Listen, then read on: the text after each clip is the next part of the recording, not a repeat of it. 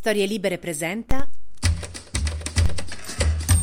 21 settembre 2023, io sono Alessandro Luna e queste sono le notizie del giorno.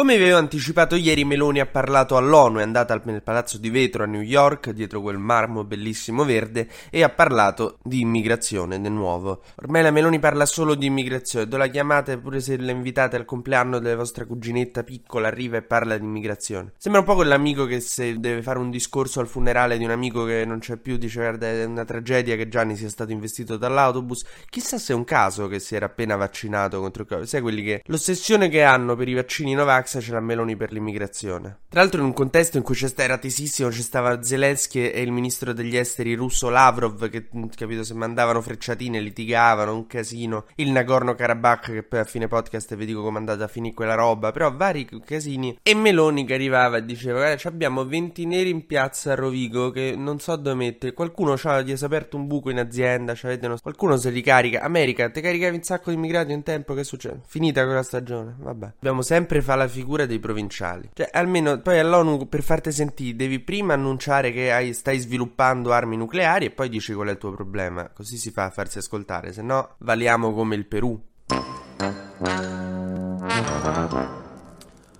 Ecco, in questo suo viaggio a New York Meloni ha disertato alcuni appuntamenti, c'era un grande ricevimentone di Biden con un buffet che oso solo immaginare, che prelibatezze potessi avere, poi io adoro l'America e il suo cibo, mm, qui l'Italia è bellissimo, il cibo è fisio, però non si trovano mai i mini hamburger, invece nei buffet americani te li fanno trovare. Ecco, Meloni si è persa l'occasione di trovare questi mini hamburger per andare in pizzeria con la figlia. Tra legittimo, eh, poi però c'era un incontro dove ci sarebbero stati sia Zelensky che Lavrov, una roba di una delicatezza pazzesca, e lei non c'è andata andata e ci ha mandato Tajani. E quando le hanno chiesto perché, dice: eh, Scusa, perché sei andata? Dice: Guardi, dovevo ancora limare il mio discorso che farò poi all'ONU. Quindi, a, a, diciamo, non è andata a questi appuntamenti dove era attesa per continuare a limare questo discorso, a lavorare sul discorso che avrebbe fatto all'ONU. Che però non è che erano occasioni da nulla, cioè come se tu diserti il tuo matrimonio, tua moglie, anzi, che non è più tua moglie perché non l'hai sposata, arriva a casa incazzatissima e dice: Ti dobbiamo sposare, stavi? Guarda, sto limando le promesse di matrimonio perché le voglio far bene. Ma me l'hai lasciata solo all'altare. Ma a te convince questo font?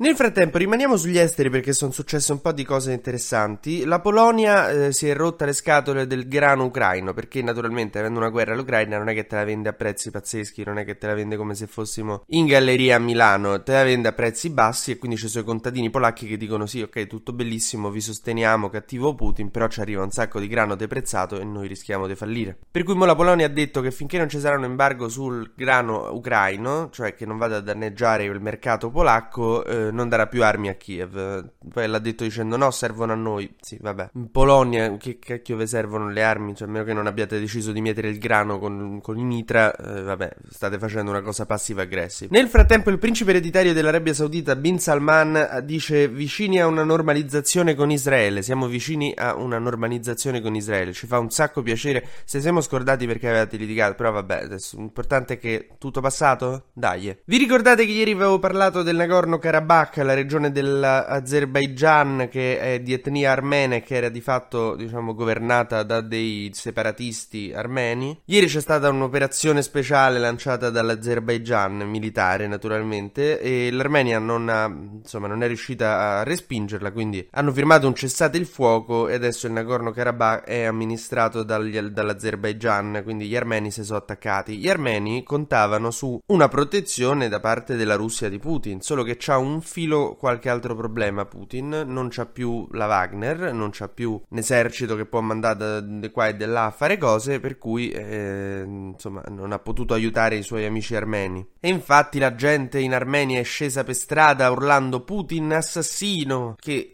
sì, ma da un po' assassino, cioè non è che tipo adesso perché non va aiutato a voi in una regione diventa improvvisamente cattivo. Cioè, non è che ti serve di vedere che Hitler non si commuove davanti a io e Marley per capire che dici, sai che questo è cattivo, secondo me. In tutto questo facciamo un breve consueto giro in, Italia, questa volta invertiamo. Eh, Sant'Anché è di nuovo nei guai. La procura chiede il fallimento della Key Group, la sua società con cui è diventata ricca e che però gli, gli sta causando dei bei problemi perché ha fatto delle cose mm, Mentre Calenda, che di solito c'è il mito di Churchill, mo ha sbattuto il piede contro un libro di storia tedesca e quindi ha proposto il cancellierato per l'Italia. Dice facciamo il cancellierato, ma sì. Recuperiamo forme di governo in giro a caso. Ma facciamo un passo in più, cioè eh, proponiamo il Kaiser, il Kaiser d'Italia. TG Luna torna domani mattina, sempre tra le 12 e le 13, su storielibere.fm.